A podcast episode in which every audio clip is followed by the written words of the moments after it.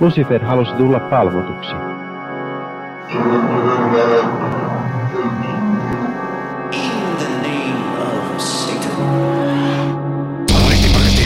Hyvääpä, hyvääpä, hyvää, epäpyhää. Vuorokauden aikaa kaikki arvoisat radion katselijat. Tämä on Sunnuntai-satanisti podcast. Tämä podcast modernista satanismista hyvin humanistisella ja, ja rationaalisella lähtökohdalla. Jos siis etsitte jota, joitakuita ihmisiä, jotka syövät vaikkapa, vaikkapa toisiaan ritualistisissa mielessä uhraten itsensä pimeyden valtialle. Me emme ole se podcast, emmekä myöskään ole se podcast, jos teidän mielestänne satanismiin kuuluu ylivoimaisesti esimerkiksi naisten seksuaalisuuden asettaminen miesten vallan alle siinäkin tapauksessa, muuta kuin siis konsensuaalisesti tietysti, mutta, mutta muussa tapauksessa me emme ole oikea ohjelma teille. Mutta kaikille muille minä sanon, että hyvää iltaa, tervetuloa, Hail Satan ja kaikkea sellaista myöskin sanon Hail Satan kaikille paikalla olijoille. Paikalla on esimerkiksi Henri. Hail Satan myös täältä minunkin puolestani. Ja tuossa tuli niin hirvittävä määrä pikkutuhmasti tulkittavia asioita, että en edes tiedä, mistä aloittaa. Asia selvä. Mutta toisten ihmisten rituaalinen syöminen konsensuaalisessa mielessä, niin minä voin sitä tehdä myös.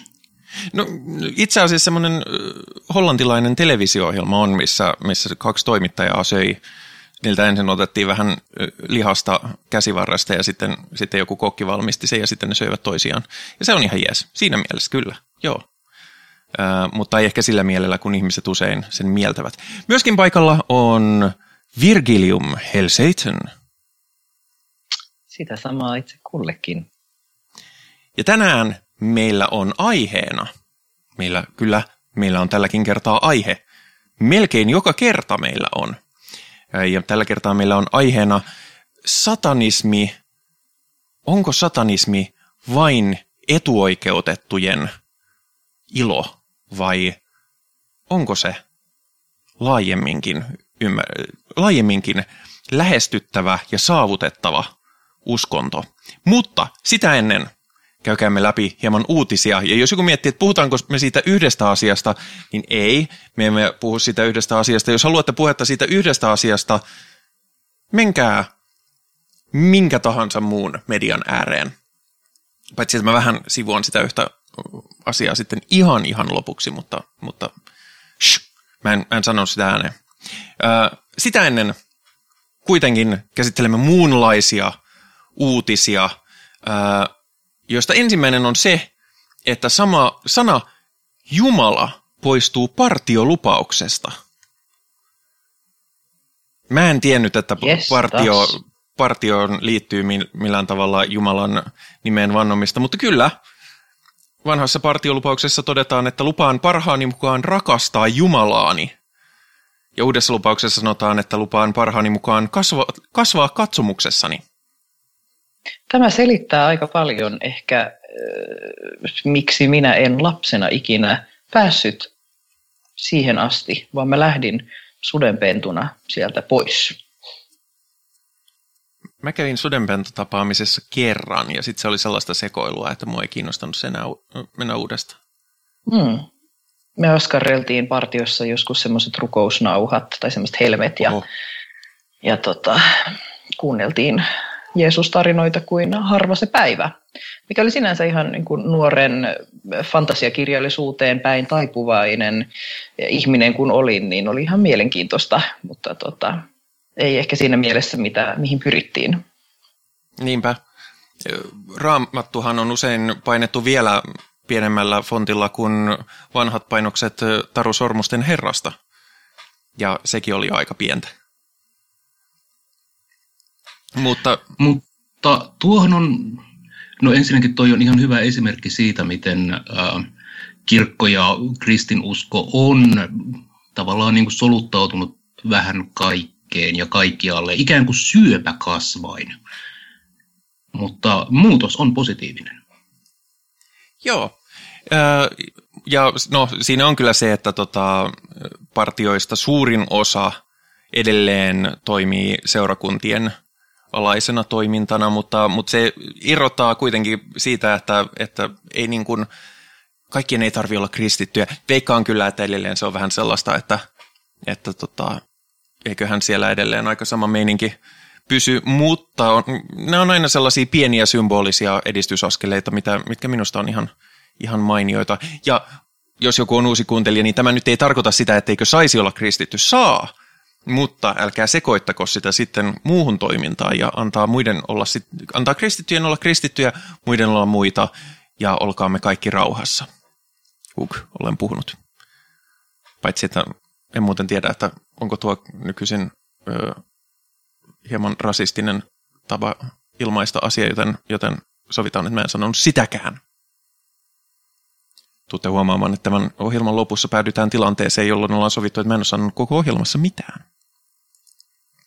Minä en myöskään kerro teille siitä, että Berliinissä ö, 70 taideteosta ja, ja näyteesinettä on, on tärvelty Egypti-museossa, tai siis Egypti-näyttelyssä. Siellä on turmeltu sarkofageja, veistoksia, maalauksia, jotka ei nyt suorastaan ole Egyptistä, mutta siis liittyvät asiaan, ja muitakin asioita on tärvelty. Ja näille, tälle kaikelle on annettu motiiviksi se, että,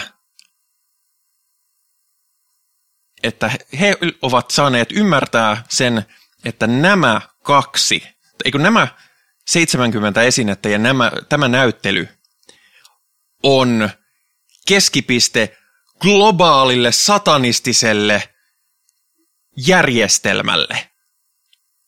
Voi ei, me paljastuttiin. Ai mä taas olin vähän silleen, että hei, hei, hei, kukaan ei, kukaan ei kertonut mulle mitään. Se johtuu siitä, että sä oot sen verran, kato tuore satanisti, niin sä et ole vielä päässyt meidän pyramidihenkiin. Et tota, sitten kun on vähintään level 5 satanisti, niin sitten salainen saatanallinen kabbala lähettää sulle oman sarkofagin, jossa voit nukkua. Se tietysti selittää monta asiaa. Öö, mutta joo, perusteen, yksi peruste tähän on se, että, että nämä esineet kuulemma ovat Baalin ö, valtaistuimen jäämiä ja että tämä on täällä näyttelytiloissa Angela Merkel järjestää, järjestää satanistisia ta- tapahtumia, joissa, he, joissa hän harjoittaa ihmisuhrausta. Baalia ei edes palvottu Egyptissä. Vitun paskat. Mut se... aivan, aivan väärä niin kuin muinainen dynastia siellä. No, mm. ne... mitäpä minä tässä nyt tylsillä faktoilla tulen yhtään mitään se, se johtuu siitä, että, että se on, ne on kattonut Stargate SG1 ja siinä oli Baal. Totta kai. Totta kai. Ja toisaalta siis, okei, okay, mä nyt laitan kristityn hattuni päähäni ja ratkaisen tämän ajatusketjun teille. Yksi, Baal oli pakanajumala, eli Baal oli demoni.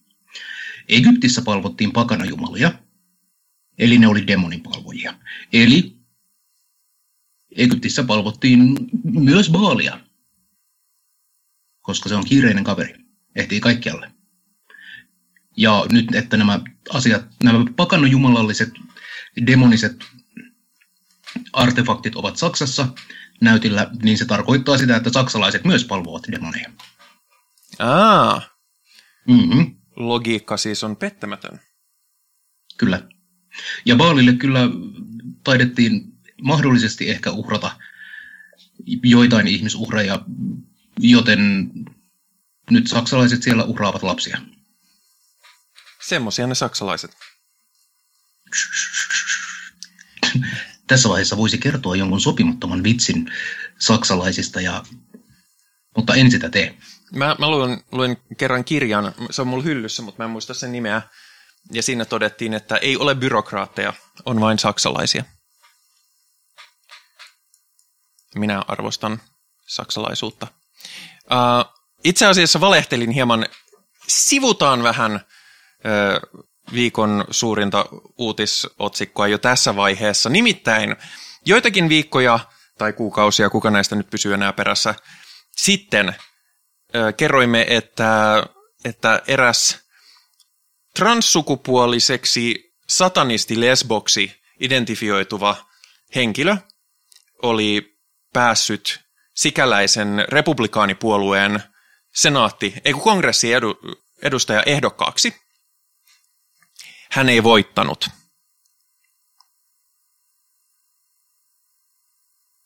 Miksei? Ää... Kyllähän, jos missä on, missään on meriittiä, niin tuossa. Joo, joskin, joskin hänen tarkoitus ei ollutkaan voittaa, sen oli tarkoitus ö, nostaa huomiota siitä, kuinka järjetön vaalijärjestelmä niillä on, kun tämmöinen ylipäätään on mahdollista. Että hän ei, hän ei republikaanien riveissä kampanjoinut, eikä kuulemma aikonutkaan kampanjoida, joten, ja siis oli hyvin demokraattiselta alueelta, eli senkään, senkään puolesta tota, ei mitään sen kummempaa. Mutta viimeisenä mainitaan vielä meidän Evlut-kirkkomme uusi selvitys.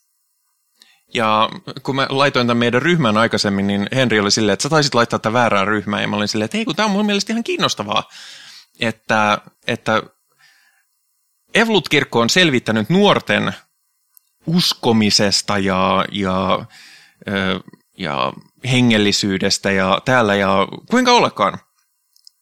Erityisesti 15-29-vuotiaat eivät ole samalla tavalla kiinnostuneet kristillisestä Jesse-tarinoista kuin vanhemmat ihmiset. Mitä? Tämä, tämä myöskin näkyy 80-90-luvulla syntyneiden sukupolvissa.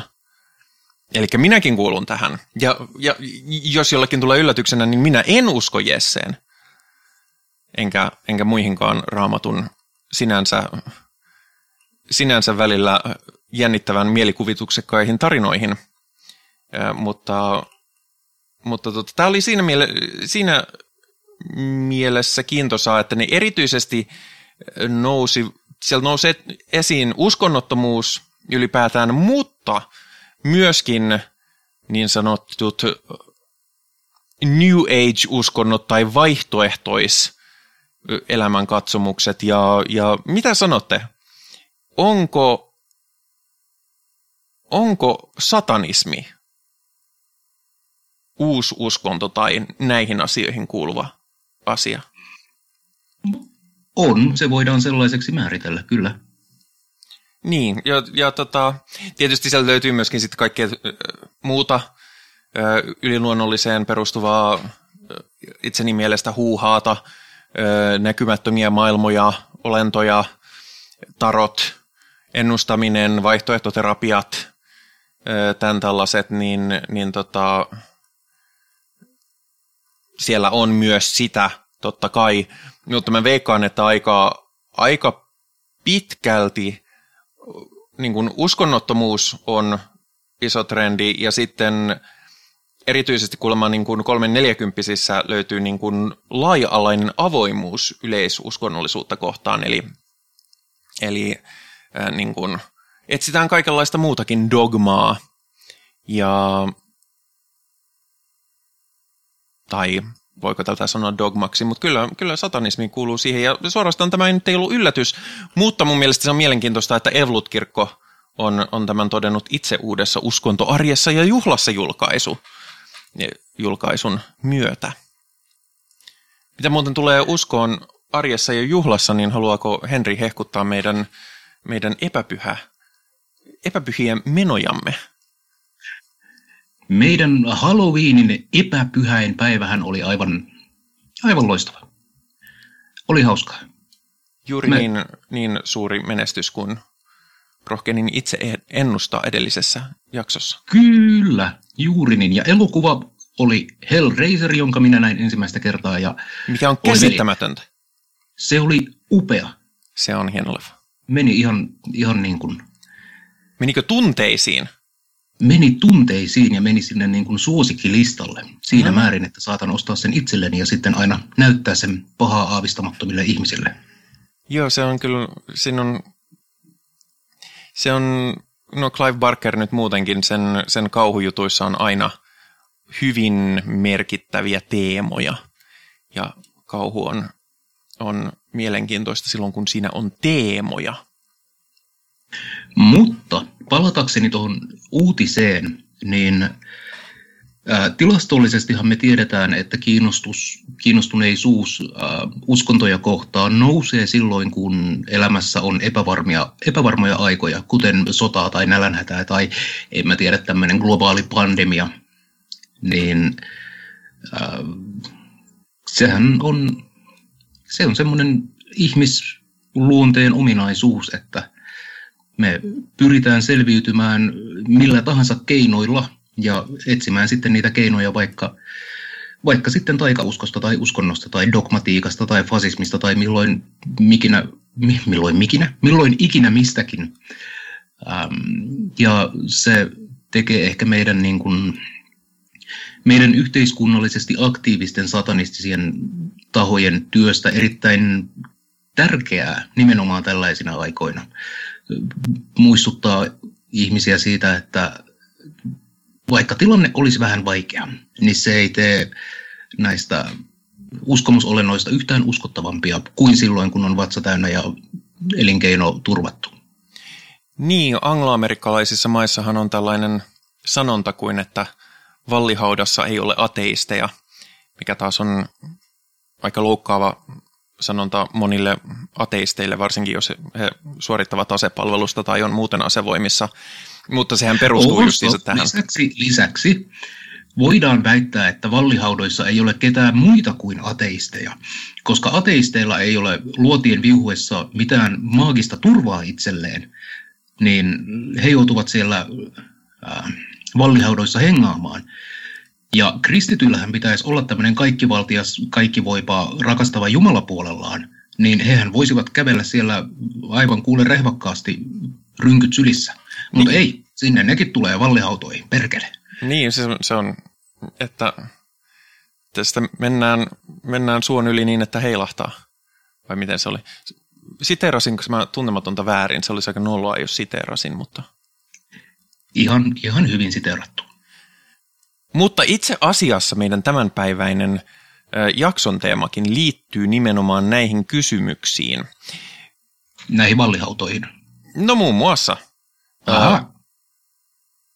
Muistaakseni se oli Virgilium, joka alun perin otti tämän kyseisen aiheen ylipäätään puheeksi, niin haluatko sinä jotenkin introta meitä tähän aiheeseen? No voin toki sen verran sanoa, että tota, tämähän on semmoinen kritiikki, mitä satanismi ehkä kohtaa tasaisin väliajoin.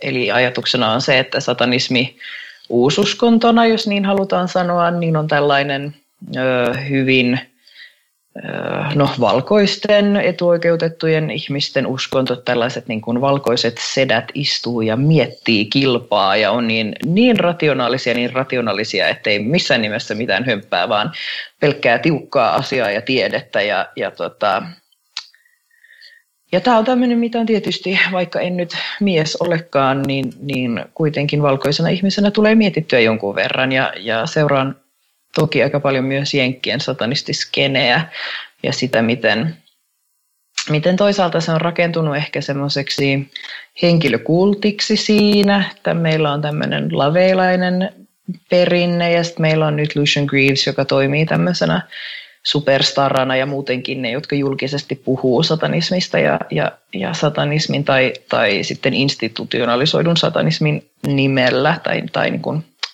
lippujen alla, niin on hyvin pitkälti valkoisia ihmisiä. Sitten taas mä tiedän, että, että tämä on asia, mikä myös puhututtaa siellä ja esimerkiksi on olemassa tällainen jenkkiläinen satanistinen podcast kuin Black Mass Appeal, missä muun muassa on käsitelty aihetta ja, mm. ja siellä on sitten ollut mustat satanistit äänessä ja, ja yrittänyt itse avata tätä siltä osin enemmän, niin en, en koe, että minä ehkä valkoisena ihmisenä pystyn hirveästi siitä lausua, lausumaan mitään totuuksia. Mutta sitten tietysti meillä on tämä, että se, se on myös tosiasia, että, että satanismiin on hakeutunut perinteisesti myös LGBTIQ plus ihmisiä, ja se on ollut semmoinen niin kuin nörttien ja, ja niin kuin outcastien, jos, jos niin sanotaan, tai niin kuin ei-konformoituvien tai konformien, kon, konform, vaikea sana, ei-normatiivisten ihmisten uususkonto ja, ja niin kuin sosiaalinen konteksti. Et siinä mielessä se on minusta hyvin mielenkiintoinen asia, että et, et, onko satanismi sama kuin etuoikeutettujen ihmisten kerho. Ja mun mielestä oli hyvin mielenkiintoinen teema, koska mä oon miettinyt tätä tematiikkaa, en suoraan satanismin kannalla, mutta niin kuin monen asian suhteessa, koska mäkin olen tehnyt töitä monenlaisten marginalisoitujen ryhmien kanssa. Yhden tämmöisen ryhmän kanssa erityisesti, jotka, joissa niin kuin, järjestelmällisen syrjinnän takia on paljon työttömyyttä ja kodittomuutta, niin, niin tota, mä oon huomannut siinä sen, koska se systeemi, missä mä olin töissä, niin sen tavoite nimenomaan oli, oli nostaa näitä ihmisiä ö, pois tämmöisestä niin kuin aivan epätoivoisesta köyhyydestä, että saisi edes jotain jalansijaa elämässä.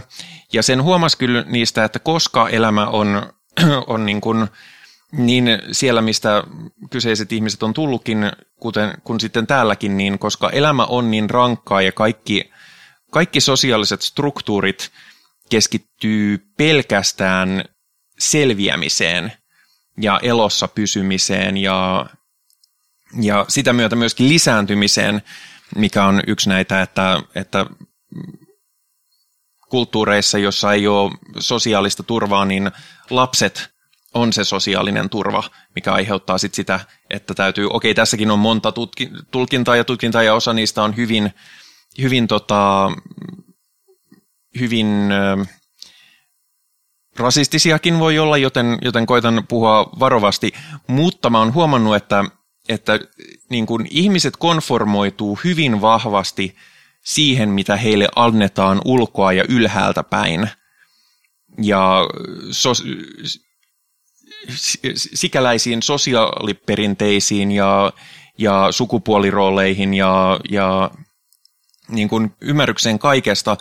Mutta sitten kun näki näiden samojen ihmisten nousevan siitä akuutimmasta, akuutimmasta köyhyydestä ja sille, että on oikeasti mahdollisuus niin kuin toteuttaa itseään ja miettiä asioita, niin, niin tota noin, sitten ihmisistä löytyykin ihan yllättäviä puolia. Ja niillä on mahdollisuus ja, ja on, on niin kuin varaa, sosiaalista varaa vielä enemmän kuin, kuin, niin kuin taloudellista varaa, joskin taloudellinen vara aina liittyy sosiaaliseen varakkuuteen, niin sieltä rupes, ihmiset rupes kyseenalaistamaan asioita, ne rupes käsittelemään asioita ihan eri tavalla, ne rupes hahmottamaan asioita eri tavalla, ja, ja se, oli, se oli tosi mielenkiintoista seurata, miten niin kuin tällaisista hyvin hyvinkin vanhoillisarvoisista ihmisistä saattoi tulla yksikin rupe, ilmoitti yhtäkkiä, että hän on ruvennut opiskelemaan eroottista sidontaa, mikä on siis aina hyvä, hyvä vaihtoehto ihmiselle kaikissa olosuhteissa. Jos minulta kysytään ainakin, jos minä olen mukana ja kaikki ovat konsensuaalisia, ää, niin me jotenkin sitä kautta on hahmottanut sitä, että en niin kuin – mitä mä usein huomaan satanistien kohdalla, niin on se, että, ja tämä on äärimmäinen yleistys, joten älkää ottako, että kaikki satanistit ovat tällaisia tai että sinun kuuluisi olla tällainen. Mutta että satanistit usein on, miten sanois, marginalisoituja etuoikeutettuja. On tilanne, jossa on riittävästi sosiaalista statusta ja varallisuutta ja turvallisuutta, että voi oikeasti käyttää vaikka, niin kuin me nyt tehdään, käytetään noin kaksi tuntia viikossa siihen, että, että puhumme julkisesti satanismista ja, ja mietitään syntyjä syviä ja, ja mä tutkailen asiaa, luen, luen aiheesta juuri kirjaa ja, ja opiskelen ja teen kaikenlaisia semmoisia asioita, mitä, mihin mulla ei olisi varaa tai niin kuin, en, ei olisi mahdollisuutta toteuttaa tämmöisiä asioita, jos mun täytyisi viettää samalla tavalla kuin, kuin kuitenkin enemmistö ihmiskunnasta joutuu viettämään käytännössä suurimman osan hereilläoloajastaan siihen, että selviää hengissä. Niin jos todellisuus on sellaista, niin eihän silloin yksinkertaisesti ole aikaa välttämättä pohtia näitä asioita? Vai onko tämä liian, liian kategorinen yksinkertaistus? On siis siinä totta kai hyvät pointtinsa. Mä en tiedä, päteekö se ylipäänsä, ylipäänsä uskoon tai, tai ylipäänsä asioiden kyseenalaistamiseen. Musta on, on hyvin jotenkin tärkeää pysähtyä myös sen ääreen, että satanismi ei tarkoita valaistumista. Toki mm. monet meistä haluaa ajatella, että valon tuoja on tuonut meille järjen valon ja liipati laapati, mutta mun mielestä semmoinen tietynlainen nöyryys siinä on aika tärkeää, että se ihminen voi, äh, voi käyttää paljon resursseja tai, tai valita käyttää resursseja asioiden pohtimiseen ja tulla myös eri lopputulokseen kuin mihin esimerkiksi me tässä podcastissa. Mutta totta kai siinä niin kun kun on vähän resursseja, niin totta kai on vähän resursseja ja silloin ei välttämättä myös niin kuin pidä sitä hirveän tärkeänä, että, että käyttää ne vähäiset resurssit siihen, että hakeudutaan sitten ö, muunlaisiin yhteisöihin tai, tai, tota, tai että ruvetaan kyseenalaistamaan perinnettä tai niin poispäin. Tästä Mä ajattelen, asiassa, niin anteeksi sano vaan. Niin siis tämä nostaa tässä niin kuin valkoisena lihaa syövänä setämiehenä, niin toki on helppo tulla huutelemaan, että ei kukaan ole oikeasti marginaalissa, että ihan itsestään kaikki riippuu. Mutta toisaalta, jos tässä nyt päästään siihen niin kuin päätelmään, että jos ihminen, äh, jos ihmisellä ei ole mahdollisuutta tai varoja niin kuin hirveä kolina sieltä, tällaiseen itsetutkiskeluun ja ajattelemiseen ja lukemiseen ja muuhun, niin, niin se ei tee pelkästään satanismista etuoikeutettujen ryhmää, vaan se tekee ihan niin kuin ihmisenä olemisesta etuoikeutettua. Se on ihan totta. Ja siis se, mitä se mahdollistaa, on nimenomaan se, että, että pystyy ylipäätään kyseenalaistamaan ylhäältä annettuja struktuureita, että jos sun jos kirjaimellisesti sun niin kun ruoka on kiinni siitä, että sä mukaudut tietynlaiseen järjestelmään, niin silloinhan, silloinhan sä, et, sä et edes halua välttämättä käyttää aikaa ja energiaa sen kyseenalaistamiseen, kun taas me ollaan siitä onnekkaassa asemassa käsittääkseni niin kaikki, että, että me meillä ei ole käytännön hen- jääminen kiinni siitä. Niin, ja se on pakko tietysti muistaa, että, että tota, kun me puhutaan niin valtavasta, tai niin kuin valtauskonnosta kuin esimerkiksi erinäisistä kristinuskon muodoista, niin ihan Suomessakin puhutaan kuitenkin valtavasta instituutiosta, joka tekee paljon sellaisia tehtäviä, mitkä mahdollisesti joidenkin mielestä voisi kuulua enemmänkin ehkä valtiolle. Suuri osa esimerkiksi diakonisesta työstä tai, tai siis suuri osa sellaisesta työstä, mitä diakonit tekevät, on sellaista työtä, jota monet tarvitsevat ja josta monet hakevat apua silloinkin, kun he eivät itse esimerkiksi aktiivisesti kuulu kirkkoon tai, tai vaikka kuuluisivat, niin, saati, niin kuin uskoisivat aktiivisesti. Ja, ja, tota, ja ylipäänsä tällainen, niin kun, jos puhutaan sielunhoidosta tai jonkinlaisesta tällaisesta niin henkisestä tuesta, niin, niin sen voi hyvin niin kun, tai siihen muodostaa valtavan kontrastin sitten esimerkiksi meidän psykiatrisen hoitojärjestelmän järjettömän jonot ja kaikenlaiset esteradat. Et se, se ei ole todellakaan mikään itsestäänselvyys, että hakeutuisi pois sellaisen järjestelmän luota, joka tarjoaa tällaisia palveluja, vaikka niissä on sitten semmoinen Jeesus-hintalappu mukana, koska se on hyvin monille niin kuin, ei ehkä niin, niin suuri paha kuin sitten esimerkiksi sellaisille ihmisille, jotka kantaa jonkinlaista uskonnollista traumaa mukanaan tai, tai kokevat sen henkilökohtaisesti tosi haastavana. Meillä ei ole olemassa satanistista seurakuntaa, joka tarjoaisi ruokkakasseja tai keskusteluapua. Nimenomaan. Ja, ja, ja, tota, ja mä ajattelen itsestä, että, että tota, mm, siinähän on tietysti semmoinen niin kuin kaunis symboliikka siinä, mikä, mikä on meillekin tärkeää siinä, että saatana edustaa tällaista niin kuin feminismiä tai, tai tasa-arvoa tai egalitarianismia tai miksi ikinä haluaa sanoakaan ja, ja myös niin kuin tukee LGBTIQ plus ihmisiä ja tukee esimerkiksi abortioikeutta tukee kaiken näistä niin kuin, kaiken näköisiä marginalisoituja ihmisiä ja, ja autonomiaa ja oikeutta olla oma itsensä näin symbolisena asiana. Se on tosi hieno ja kaunis asia, mutta, mutta ei leipää tai tota, eikä kaloja, eikä viiniä, eikä, niin kuin, eikä psykologista tai niin kuin, tämmöistä keskustelutukea. Että, tota, Kyllä. Tästä niin kuin, se on aika etuoikeutettua sanoa, että, että että kaikkien pitäisi pystyä tällaiseen, niin kuin, tällaisen päätöksen tekemään ja, ja ylipäänsä asettamaan esimerkiksi aktivismin korkealle omassa elämässään. Mm. Mutta se ei toki tee mielestäni siitä varsinaisesti välttämättä että niin kuin etuoikeutettujen leikkikerhoa.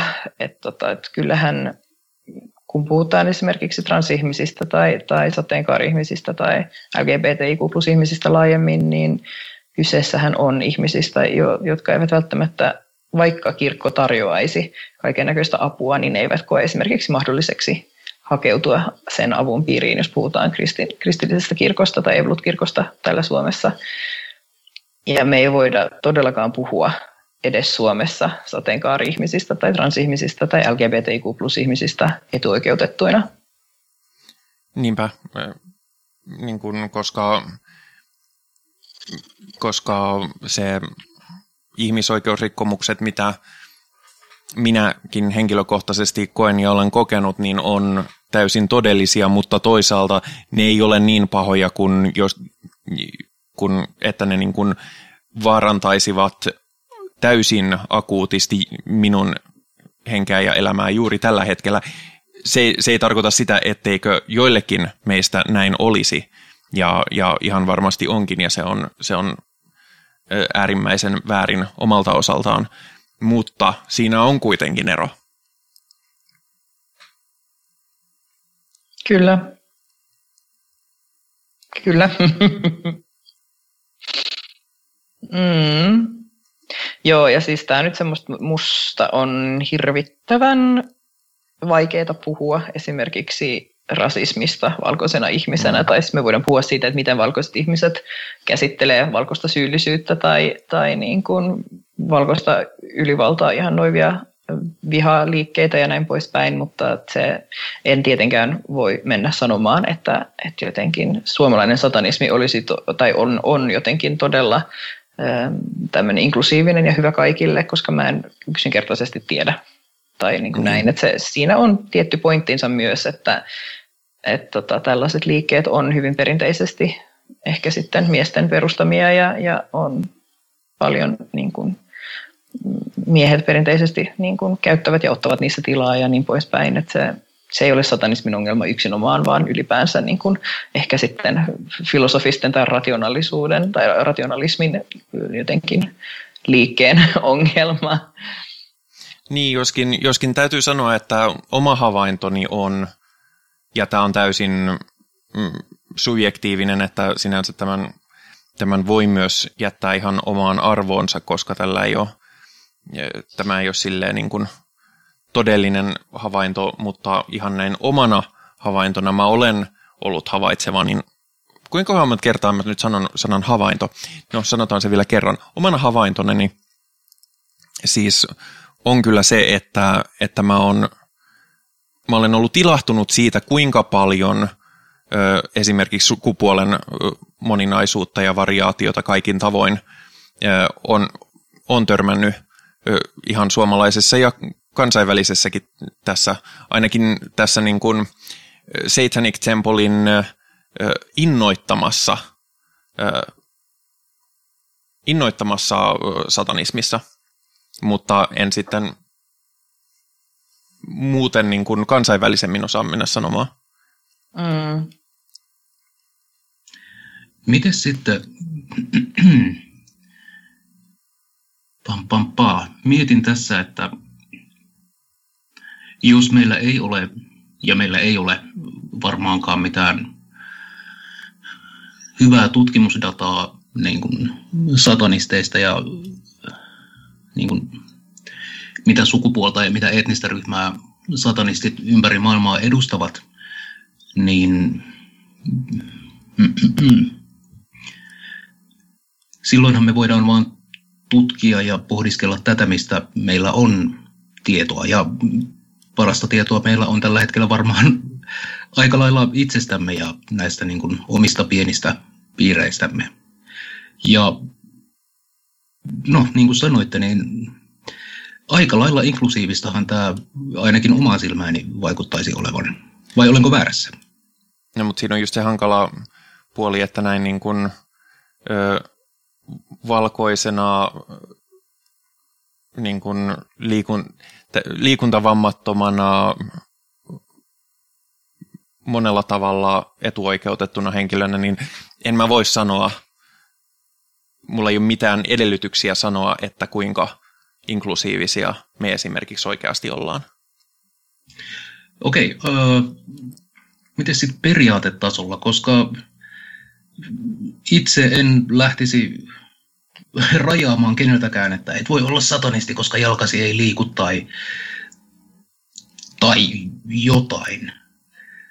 Nämähän on todella hankalia asioita, koska aika usein se tilanne on se, että, että että tota, jos organisaatio tai, tai konteksti ei ole niin sanottu niin kuin tämmöinen, joka kutsuisi tai, tai niin kuin toivottaisi tervetulleeksi, niin ei myöskään tule niitä ihmisiä, jotka mahdollisesti sitten kritisoisi tai niin kuin auttaisi sitä, sitä tota, organisaatiota eteenpäin, eli niihin etuoikeuksiin törmää vasta siinä vaiheessa, kun, kun tapahtuu jonkinlainen törmäys niin sanotusti, tai kun tapahtuu jotain, kun joku tekee sen näkyväksi, mikä tarkoittaa sitä, että se on hirveän helppo periaatetasolla sanoa mitä vaan siitä. Totta kai kaikki saa tulla, ja sitten niin kun, mun mielestä äärimmäisen hyvä esimerkki tästä on meidän raamattu piiri, joka oli siis äh, tarkoitettu pidettäväksi äh, äänichatissa, ja, ja, tota, ja sitten yhtäkkiä tavallaan minä itse siis kuulevana ihmisenä törmään siihen, että mä olen vaan olettanut, että kaikki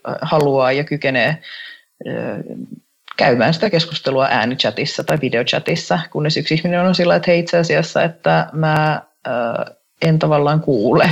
niin kun. Ja siinä kohtaa sillä saavutettavuusasioiden parissa työskennelleenä, niin, niin olin, hakkasin kyllä päätä seinään, että olisi ollut hyvin helppoa mennä semmoiseen, oi voi, kyllähän minä tässä nyt totta kai, ja, ja tiedätkö, että enhän minä tarkoittanut ja niin poispäin, mutta kyllä mä siis, kyseessä oli ihan pelkästään vaan mun oletuksesta ja siitä, että mä en ajatellut. Ja onneksi meillä oli tässä tämmöinen tilanne, missä, missä pystyi sitten keskustelemaan ja mä pystyin pyytämään anteeksi ja, ja sanomaan, että et, et en ajatellut ja, ja sitten hän ehdotti, että tehdään ennemmin näin ja näin ja näin ja sitten tehtiin niin ja asia ratkesi sillä, mutta se, se on ehkä hyvin paljon helpompi, kun, kun kyseessä on tällainen niin kuin yksittäinen ongelma, joka on niin sanotusti helposti ratkaistavissa, että se, että millainen ilmapiiri esimerkiksi on, onko se ableistinen, onko se rasistinen silloinkin, kun sen aikomus ei ole olla ableistinen tai rasistinen, niin se on hyvin paljon vaikeampi sitten korjata.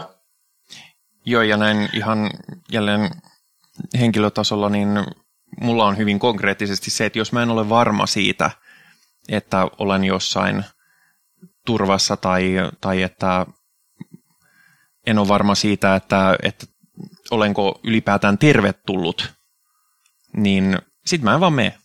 Koska miksi mä ottaisin sitä riskiä ihmisenä, joka on muutenkin saanut elämässä ihan riittävästi paskaa niskaa?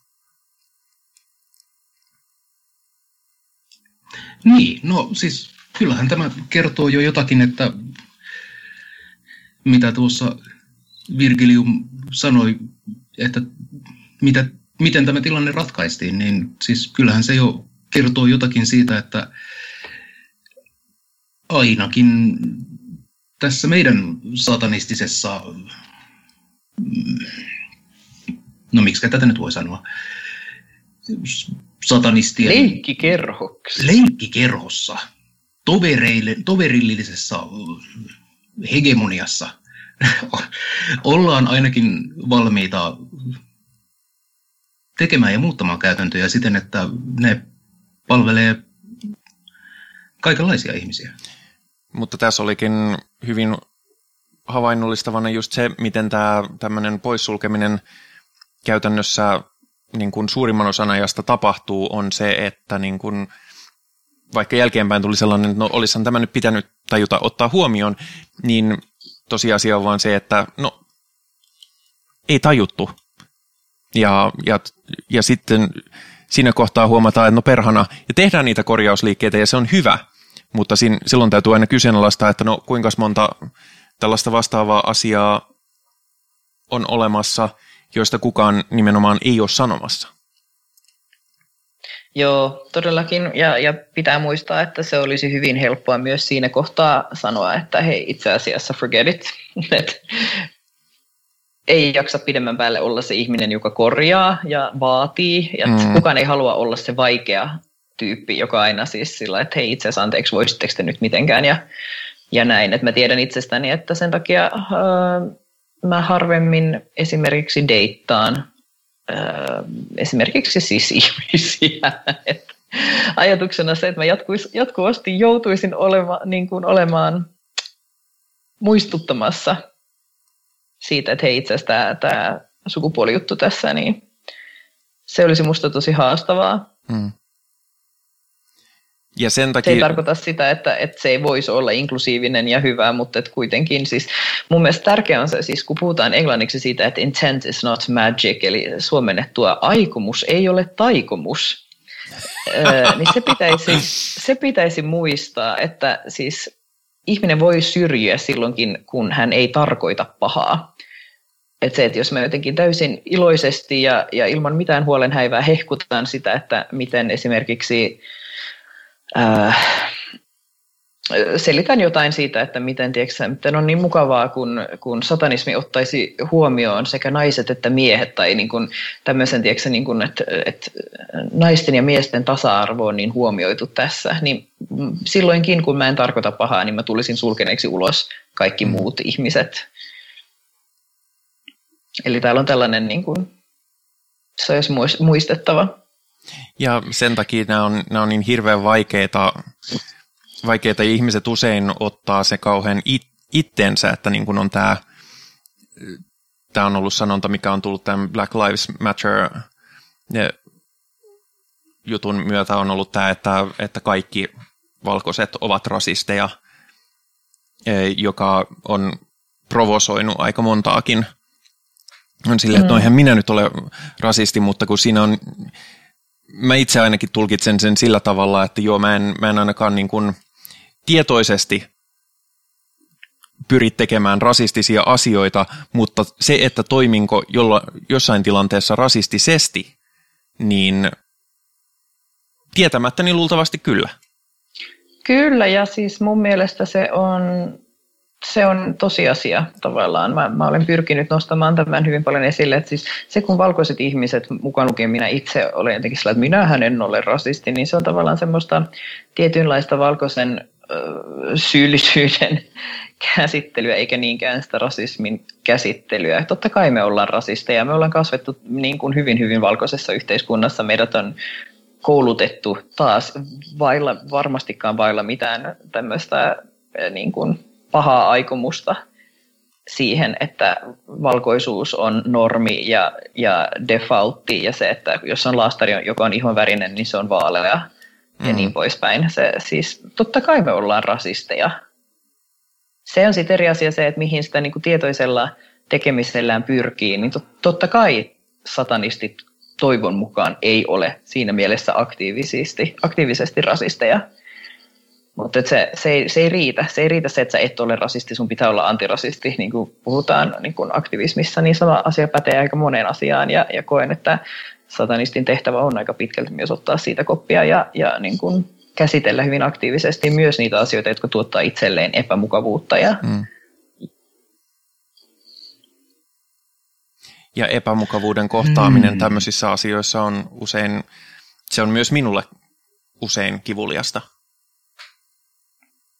Mm. Koska ei haluaisi ajatella, että, että minä nyt en osaa, mutta, mutta siis ö, on myös tilanteita, joissa mä olen ollut vahingossa rasisti tai tehnyt jotain, minkä, mikä ei, ei ole tehty rasistisin motivaatioin, mutta on myöhemmin tajunnut, että ei saakeli, tämän tilanteen voi, voisi tulkita hyvinkin rasistisesti ja näin itse vähemmistöryhmän edustajana tiedän, että jos, jos on yhtään kysymysmerkkiä siitä, että, että oliko joku transfoobikko, niin kyllä mun lähtöajatus on siitä, että no se varmaan oli transfoobikko, koska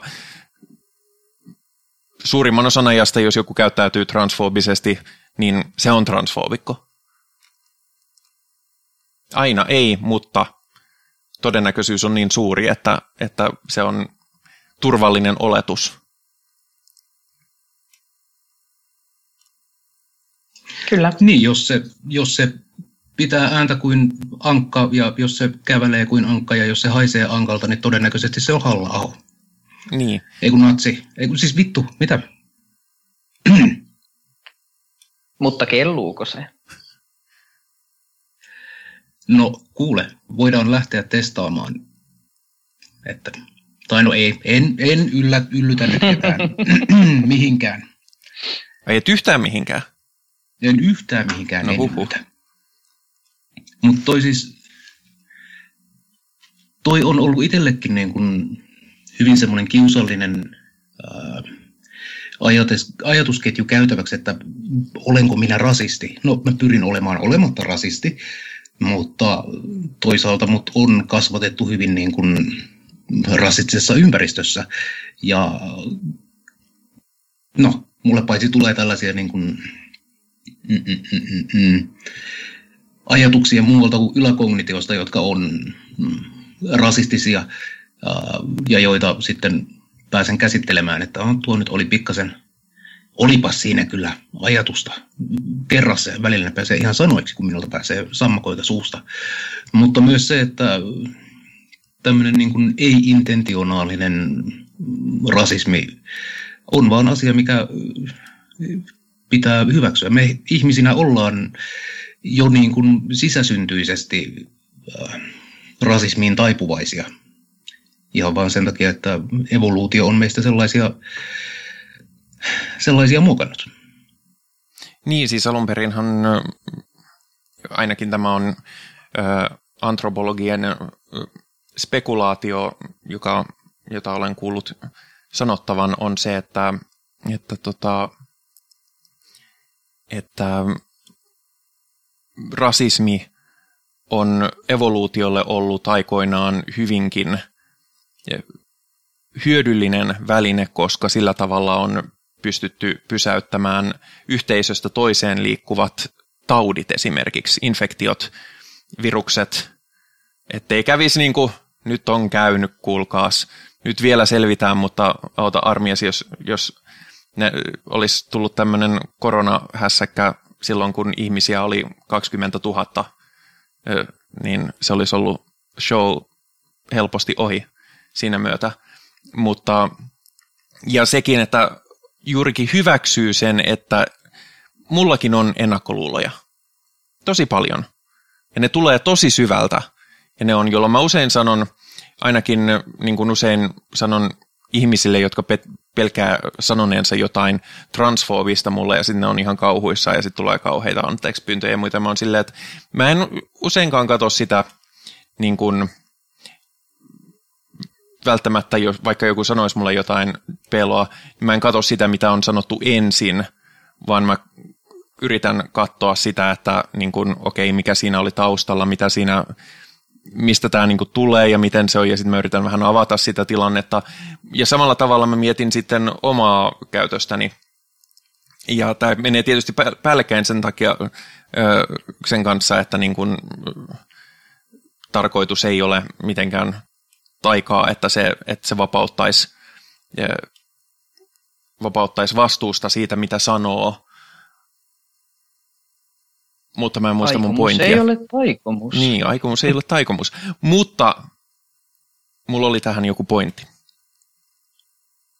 Sä voit äh, tulla siihen pointtiin uusiksi, jos haluat. Mä siis itse äh, asioita, mitä mä olen itse miettinyt äh, liittyen valkoisuuteen. Siis tämä tulee siitä, kun mä oon joskus lukenut Smithsonian äh, museosta Jenkeissä, joka siis äh, niillä oli semmoinen ne julkaisivat semmoisen oppaan, että miten puhutaan niin kuin esim. valkoisuudesta, tai miten niin kuin Talking About Race oli tämän nimi, mutta puhuttiin siis valkoisuudesta ja siitä, että mitkä niin kuin, äh, normit tai, tai tämmöiset niin kuin oletukset liittyvät valkoisuuteen, siis nimenomaan nyt normit, ei niinkään siis se, että mikä oikeasti edustaa yhtään mitään, mutta kuitenkin niin siihen on tota, listattu muun muassa tota, siis uskonnosta se, että kristiinusko on, on normi, ja sitten myös, että kaikki, joka on niin kuin sen, sen Judeo-Christian traditionin ulkopuolella ja myös niin kuin yksittäisen niin kuin monoteismin ulkopuolella, niin on, on vierasta ja väärin.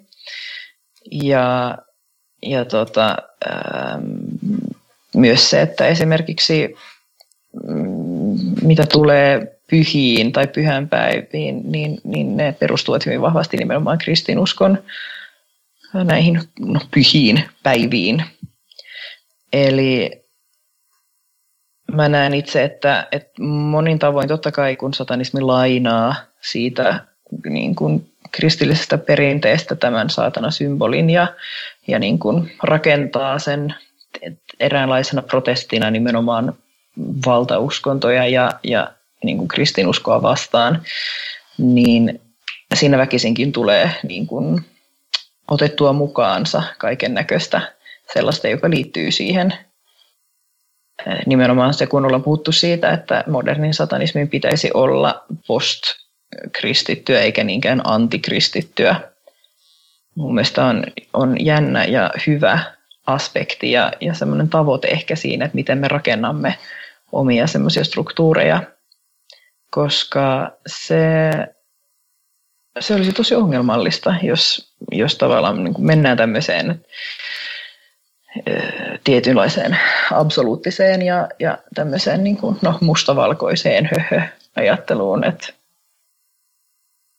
kohdistetaan se kritiikki nimenomaan vaan siihen ja samaten ei esimerkiksi huomata sitä, että meidän oma kritiikki on, on semmoinen yksiulotteinen ja, ja niin kuin, no, uusia normeja luova. Hmm. Muistan sen myöskin mun pointin, ää, joka oli se, että, että tämä niin kuin, mulla itselläni on, saattaa olla ensireaktioita joihinkin asioihin, tilanteisiin, ihmisiin tai muihin. Ja siis nämä ensireaktiot ja ennakkoluulot voi liittyä kehen tahansa. Esimerkiksi jos joku näyttää perinteiseltä äijämieheltä, niin, niin helposti mun ensimmäinen ajatus saattaa, saattaa niin kuin rumalla intui niin kuin ennakkoluuloisella tavalla olla silleen, että, että siellä menee taas joku persu ja voi saatana noita natseja. Mutta, mutta olennaista on, itselleni siinä on se, että mä en reagoi siihen ensimmäiseen reaktioon, vaan sitten mä jään ajattelemaan, että no mitä mä itse asiassa ajattelin, mitä mä, ja vielä tärkeämpää, että mitä mä oikeastaan tiedän tästä tyypistä? No en yhtään mitään. Niin vaikka se näyttäisi miltä, niin se ei tarkoita sitä, että se on persu tai natsi tai mitä, että saattaa olla, että se on, saattaa olla, että se ei ole, en tiedä, joten mitäpä jos vaikka niin kun, en olettaisi yhtään mitään. Ja, tämän, ja näitä mä, tätä ajatusketjua mä sovellan lähtökohtaisesti aina kaikkiin ihmisiin. Myös silleen, jos ne on niin kuin silleen, että onpa siistin näköinen tyyppi. Öö, että tuo on varmaan minunlaiseni friikkihomo kommunisti, josta, josta varmaan tykkään. Saattaa olla, että se ihminen onkin ihan perseestä. Ei tiedä. Että aina täyt, oma, oma ensireaktio yhtään mihinkään täytyy aina kyseenalaistaa. Niin. Minä olen joskus sanonut, että, että misantrooppi on ainoa, joka ei syrji, koska hän vihaa kaikkea tasa-arvoisesti. Mutta aika harvat oikeasti pystyy absoluuttisen tasa-arvoiseen misantropiaan. Minä pystyn vihaamaan kaikkia, kuule. Ihan tasa-arvoisesti. No, onneksi olkoon. Jep. Hyvä saavutus. Nyt, nyt voitin. Voitin tämän pelin, Kyllä. eikö? Saat, saat palkinnoksi ö, kolme rasismia. Etuoikeus, etuoikeushatun. Niin. Minä haluaisin tehdä etuoikeushatun. Ja sitten sen voisi aina antaa eteenpäin. En tiedä, en tiedä itsekään. Mutta äh, mun mielestä jännittävä, jos puhutaan nyt esimerkiksi LGBTIQ plus ihmisistä, niin Ai, onko meillä jotenkin kokemusta niistä vai? Ei, ei ole. Okay, no, hyi. hyi. Tota, äh, Jenkeissähän oli tällainen tutkimus ennen sitä, sitä, sitä, sitä Hail Satan elokuvaa, siis myönnettäköön nyt, että tämä on, on tota, Satanic Templen oma, oma tavallaan tämmöinen arvio tai, tai tutkimus, mitä he on niin käynyt läpi jäsenistöä, niin ei mitenkään unbiased millään lailla, mutta heillä oli siis arvio kuitenkin, että et, tota, noin puolet heidän jäsenistä tai puolet satanisteista oli se, mitä he sanoivat, mutta oletan, että se tarkoittaa nyt sitten näitä Satanic Temple-satanisteja, niin on LGBTQ. Ja, ja Lucian Greaves on itse sanonut, että, että hän, hänen teoriansa on se, että, että tämä johtuu siitä, että he eivät löydä tämmöistä niin kuin sijaa itselleen perinteisemmistä uskonnoista tai nimenomaan näistä niin kuin instituutioista. Ja, ja, tota, ja tämän takia sitten on niin kuin tällainen laajempi valmius myöskin niin kuin katsoa sen normin ulkopuolelle, kun sä muissakin asioissa katsot normin ulkopuolelle. Toki tässähän on se, että, että Satanic Temple Jenkeissä piti myös hyvin varhain omassa, äh, omassa tota, omalla matkallaan, niin heidän ensimmäisiä actioneita oli tällainen Pink Mass, mitä he järjesti, eli mustamessu. Mutta Nyt mutta aktiivisesti. Tota, Virgilium pätkii sen verran, että ei, en kuullut, että minkälaisia messuja niillä oli. Pink Mass. Eli pinkki. Kyllä. Eli musta messu, mutta kvääriversio siitä.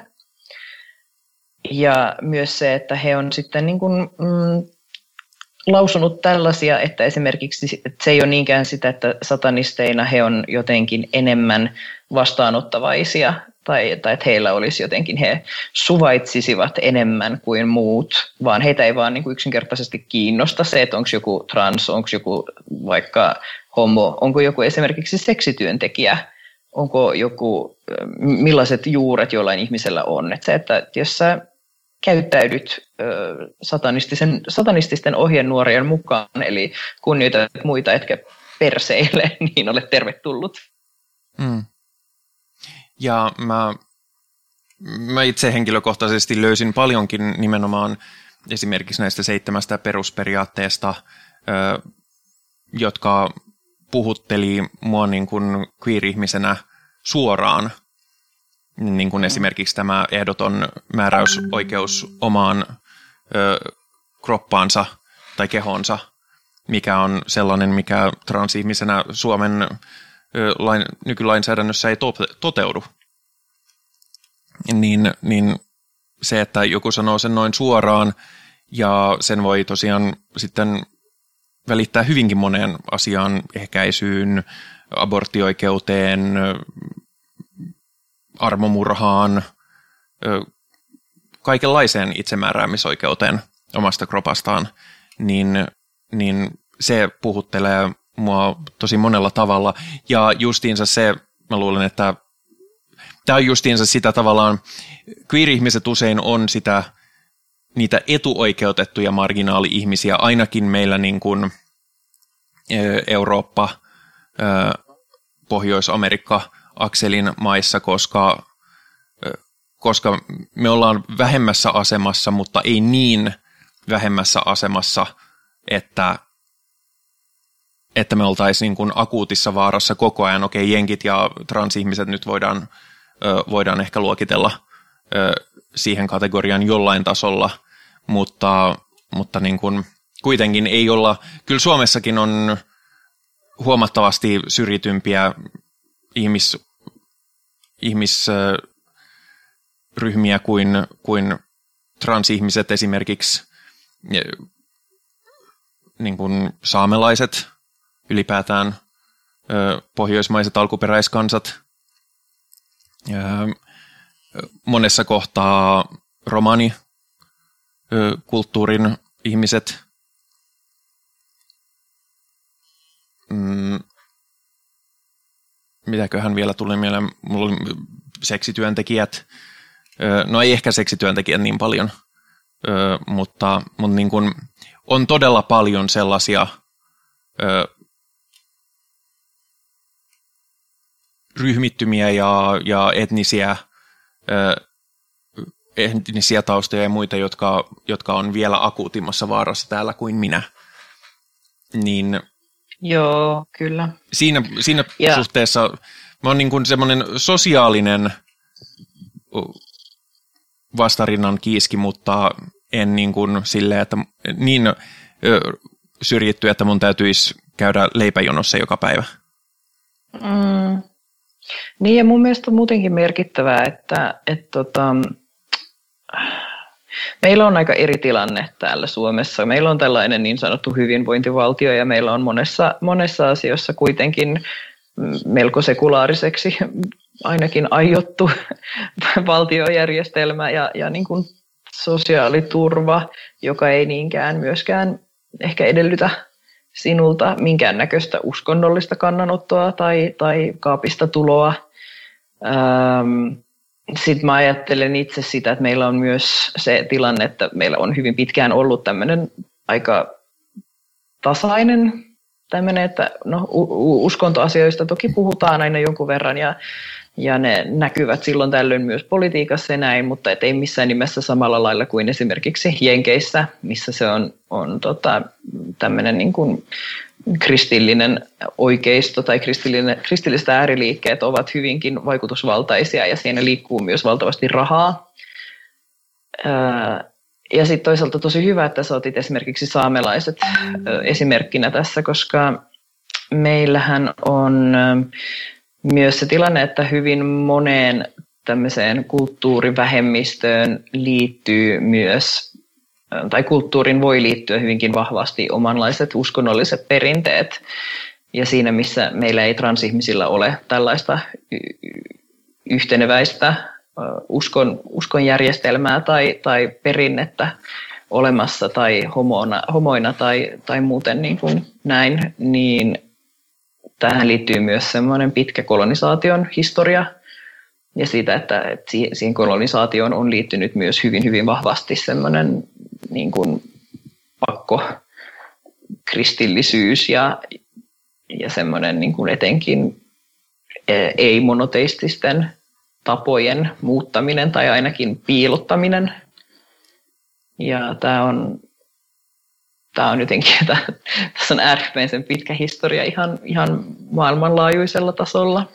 Niin ja se myöskin liittyy tähän, kun oli puhetta mm, mustaihosista tai tummaihosista satanisteista, niin siinä, mistä, mitä oli puhetta siinä Black Mass Hillissäkin, niin kun siinä oli näitä, oli, oli tämmöinen, muistaakseni Black Atheists, järjestön edustaja, niin se on niin tämmöisen kulttuurillisen, kulttuurillinen vaikutus kolonialismilla on ollut valtava siinä mielessä, että, että niin kuin afroamerikkalaiset keskimäärin edelleen on aika hartaita, hartaita kristittyjä, mutta eihän todellakaan Afrikassa ole kristinusko ollut mikään asia ennen kuin se on Euroopasta, Euroopasta sinne pakkosyötetty. Ja myöskin Afrikassa, no niin kuin muutenkin siellähän on todella voimakasta esimerkiksi just trans- ja homoseksuaalisuus vihaa, joka kumpuaa pitkälti nimenomaan siitä, miten, mitä kristinusko on sinne tuonut. Ja nyt kun, kun mä tiedän, että kukaan tässä meistä ei sano sitä, mutta hirvettävän usein kuulee näissä keskusteluissa sitten, no, että eihän Suomi ollut mikään siirtomaa, että eihän se meistä ole kiinni. Oh. Ja sen, sen, siinä kohtaa mä aina haluan sanoa, sen Virgilium ehkä haluaa sanoa jotain laajemminkin, mutta, mutta joo, Suomi ei ole koskaan ollut siirtomaavalta. Me ei olla, me ei olla oltu aktiivisesti mukana ö, vallottamassa Afrikasta ja Aasiasta ja muualta maailmasta maita ja alistamassa ihmisiä suoranaisesti, mutta me olemme ehdottomasti näitä kolonialismista hyötyneitä maita. Niin, puhumattakaan siitä, että meillä on äärimmäisen pimeä ja, ja kauhea oma historia siitä, miten, siis kun sanon meille, niin puhun itsestäni nyt niin kuin suom, suomalaisena, Suomen, no suomalaisena, ja siitä, että miten on, on Suomen valtio esimerkiksi kohdannut ja kohdellut saamelaisia. Nimenomaan. Ja, ja se ja, on oman... Ja, siis, ja se ei edes liity tavallaan tähän niin kuin pakkokristillistämiseen tai tämmöiseen miekkalähetyskonseptiin, vaan siinä on ollut ihan niin kuin omat perseilyn muotonsa sitten, johon on toki liittynyt hyvin uskonnollinen aspekti, vaikka se ei niin kuin mene tämän perinteisen miekkalähetyskonseptin mm. alle ehkä, mitä, mitä käytetään, kun puhutaan normaalisti tällaisesta niin kuin perinteisestä kolonialismista niin sanotusti, mutta se, se on sellainen asia, mitä niin kuin, mun mielestä jopa vähän piilotellaan. Siis tuntuu, että enhän mä oppinut mitään esimerkiksi niin kuin suomalaisessa peruskoulussa saamelaisista Niinpä. Ja silti meillä on tämä niin kuin valtava ö, historiallinen tausta tässä näinkin lähellä meitä.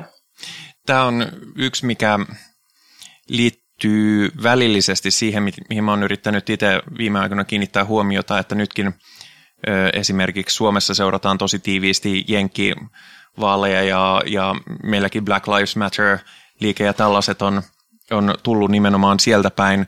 Ja no, myös satanismi tietyssä mielessä, ja, ja se ei ole niin kuin, en, en väheksy sitä, etteikö, etteikö Yhdysvallat ja yhdysvaltalainen kulttuuri olisi hyvinkin niin kuin tällaisena kulttuurihegemoniana tai sen edistäjänä valtava asia, mutta – musta usein tuntuu, että, että siinä kun me keskitytään niin paljon siihen, että mitä Jenkeissä tapahtuu ja mitä sosiaalisen oikeuden taistelut on siellä, niin me unohdetaan niitä asioita, mitkä, mitkä olisi nyt niin kuin ihan akuutteja meille täällä. Ja yksi niistä on esimerkiksi nimenomaan saamelaisten oikeus hallinnoida esimerkiksi omaa maataan, jota, jota Suomen hallitus ei halua, edes tämä hallitus ei halua antaa. Ja syynähän on pitkälti tasan se, että siellä on, siellä on erittäin voittoa tuottavia asioita, joita me haluamme hyödyntää Suomen valtion eteen, emme näiden, näillä mailla tuhansia vuosia asuneiden ihmisten eteen. Ja siinä se ei ole mitenkään erilaista kuin, kuin se, että jenkit rakentaa jonkun öljyputken in, jonkun Amerikan alkuperäiskansan reservaatin läpi. Ja meillä näkyy jopa eduskunnan edessä huomattavasti useammin mielenosoituksia näistä Amerikan toimista kuin siitä, mitä me itse tehdään Lapissa. Nyt, nyt otan tässä pikkasen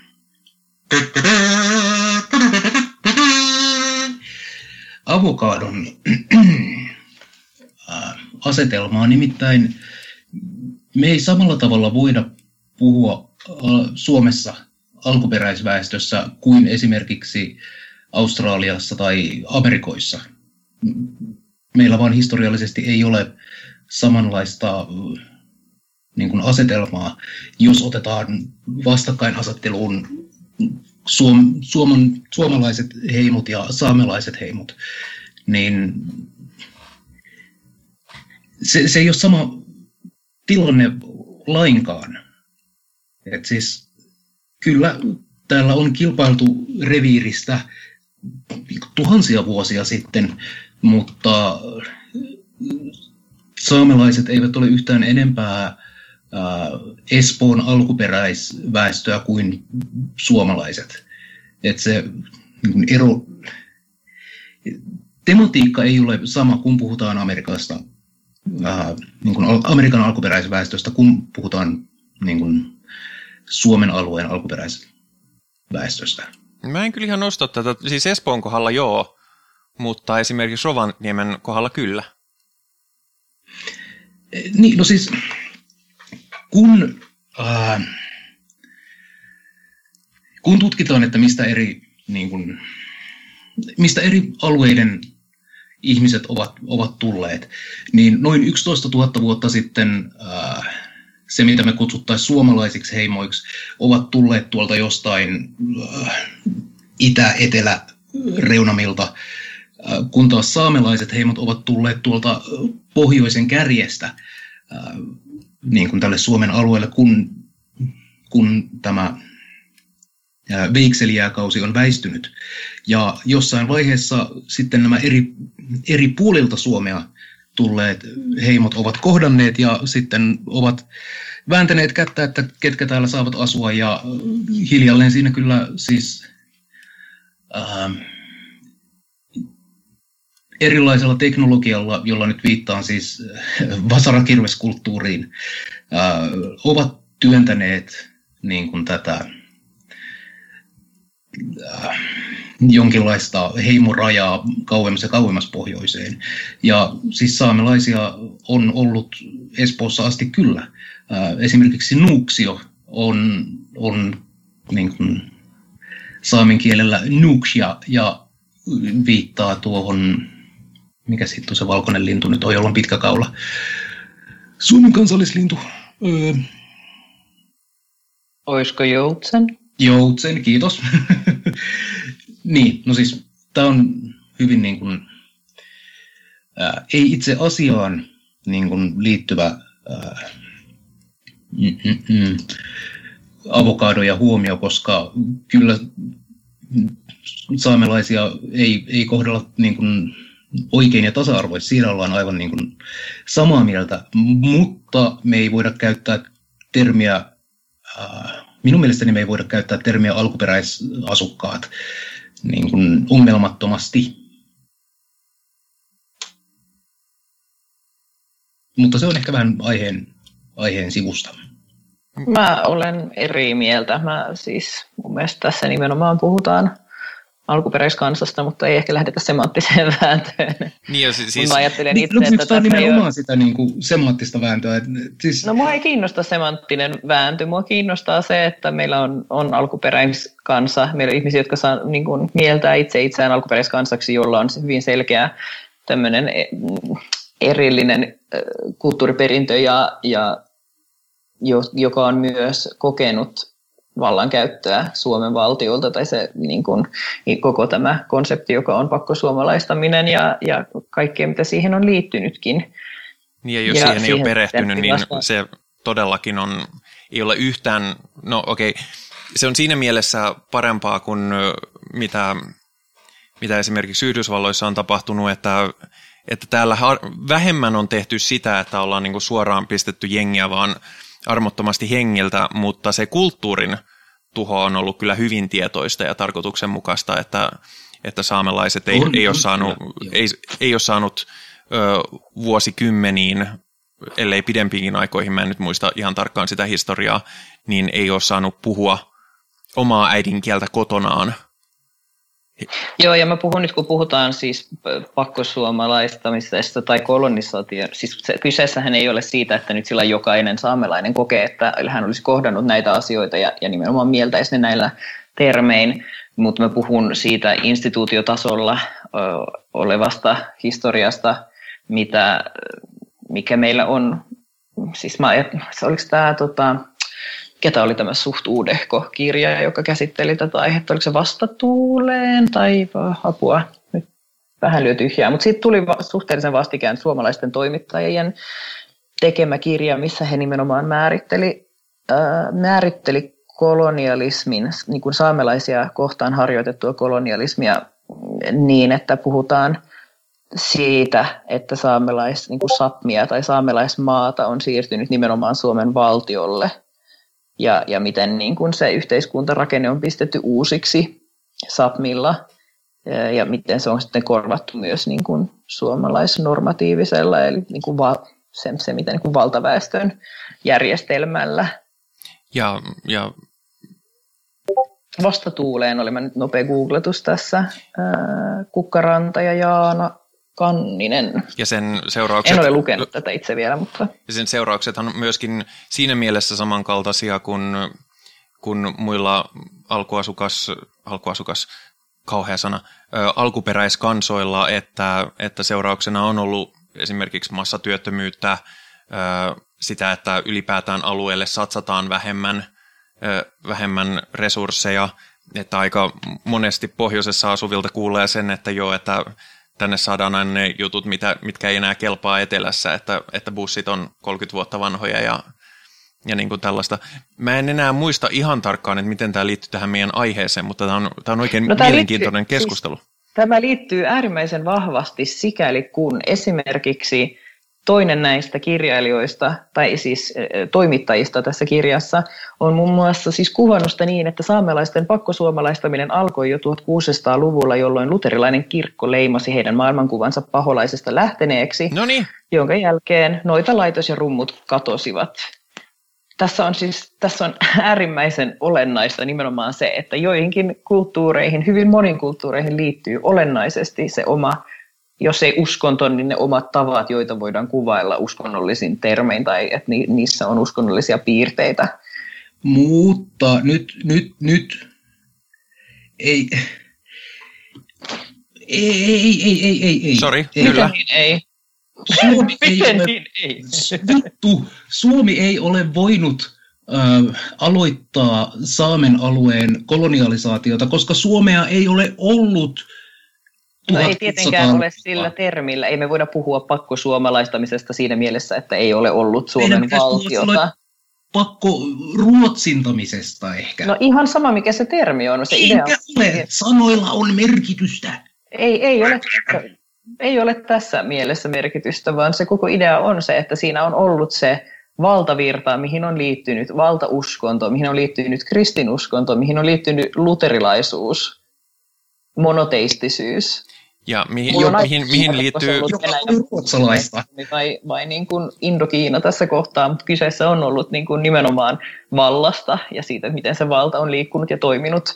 Ja että nimenomaan se, se niin kuin, siinä on ollut semmoista assimilaatioajatusta. Ja se on, se on sinänsä ihan sama, että onko, onko ne ihmiset, jotka tätä on silloin lähtenyt rakentamaan, niin onko ne nyt ollut passista passilta, en, no, en tiedä onko silloin ollut vielä edes vastaavaa passijärjestelmää, mutta että onko ne suomalaisia vai ruotsalaisia, mutta me olemme siitä hyötyjiä ja me myöskin Kyllä. jatkamme sitä.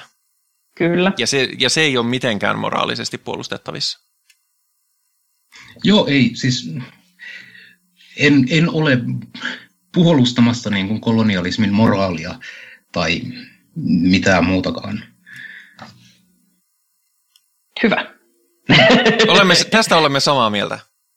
Minusta on tärkeää miettiä myös, että sillai, tämä on just ehkä osa siitä, miksi satanismia saatetaan pitää hyvin semmoisena valkoisena ja miehekkäänä, koska esimerkiksi siis rationaalisuus, tämä oli myös semmoinen, mitä mä luin uh, geekfeminism.org nerd.wordpress.com, joka on siis tällainen, joka kuvailee nörttiyden ja feminismin yhtymäkohti. Mun mielestä oli hyvin, hyvin fiksusti sen kirjoittanut When White Men in STEM Fields, eli puhutaan Science, Technology, Engineering and Math, eli tämmöiset, jotka assosioituu nimenomaan rationaalisuuteen. When these men believe in the stereotype, että siis se, että, että rationaalisuus, että he on niin rationaalisia, kun he on näillä aloilla – ja että meidän yhteiskunta on määritellyt tämän järjestelmän sellaiseksi, että on helpompi valkoisten miesten hakeutua niille aloille, niin siitä tulee sellainen niin kuin, itseään, siis noidan kehä, if you will, missä ideana on nimenomaan se, että nämä on nyt tämmöiset rationaaliset miehet, jotka tiedätkö, on hyvin halukkaita puhumaan tieteistä ja myös niin kuin, hyvin halukkaita puhumaan siitä niin kuin älyllistämisestä ja tämmöisistä niin kuin ajatusprosesseista ja mukamas näkevät paremmin tämän, niin kuin, että mikä on bias ja mikä on, niin kuin, miten logiikka toimii, kun taas ne on semmoisia asioita, minkä ulkopuolelle sä et voi asettua itsekään. Et vaikka sä oot, olisit osa esimerkiksi sellaista, että sä pidät itseäsi tosi rationaalisena, niin sullahan on kaikennäköisiä niin kuin, ei niin tietoisia ajatusprosesseja olemassa. Ja se ei ole sama asia kuin se, että, että jotenkin tämmöinen niin ei-kova tiede tai tämmöinen niin pehmeät arvot, pehmeä tiede, humanismi, että ne olisi jotenkin mm, vähemmän ehkä rationaalisia, vähemmän älykkäitä, vähemmän mitä tahansa, vaikka ne assosioidaan perinteisesti sitten niin kuin muihin arvoihin tai muihin ihmisiin kuin esim. valkoisiin miehiin. Niin ja tähän myöskin johtaa suoraan niin kuin asia, mistä me ollaan puhuttu aikaisemminkin tässä ohjelmassa, mikä on tämä, että minkä takia tälle tietylle oikeistoporukalle kelpaa niin hyvin tällaiset strongman tyypit, niin sehän, mm. sehän edustaa justiinsa tätä stereotypia. Ja minkä takia ö, sanotaan, halla sanotaan mestariksi, kun hän, kun hän, on niin, hän on niin rationaalinen ja rauhallinen puhuja, kun hän, hän puhuu, hän niin rauhallisesti sitä rasismiaan puhuu, että eihän, eihän se nyt voi olla pohjimmiltaan niin pahaa. Kyllä. Ja kyllä mun mielestä on semmoinen, mikä niin kuin satanismissakin on ongelma, se, että niin kuin, kun puhutaan rationaalisuudesta ja tämmöisestä, että, että arvostetaan ajattelukykyä ja tällaista tietynlaista retoriikkaa ja niin poispäin, niin se ei se ole siis millään tavalla saavutettavaa kaikille. Ei kaikki puhu samalla tavalla eikä kaikkia kiinnosta puhua samalla tavalla. Se on sitten eri asia se, että arvostetaan tiedettä ja pyritään siihen, että ei ei, tota, ei, ei käytettäisi omia niin kuin, tämmöisiä affekteja tai tunneprosesseja, kun tehdään esimerkiksi päätöksiä ja niin poispäin.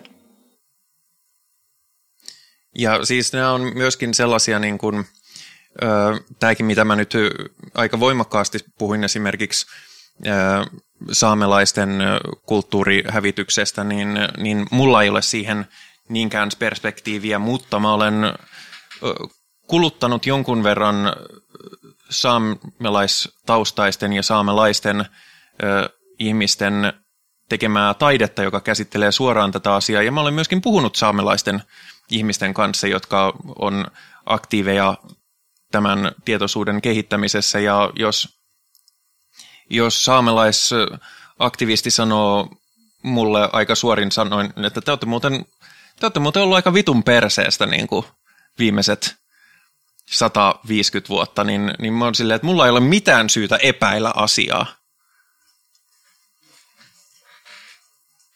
Koska hän varmasti tietää, tietää paremmin. Että, ja olennaistahan siinä on se, että se ei tarkoita, että minä henkilökohtaisesti itse en ole ollut, ollut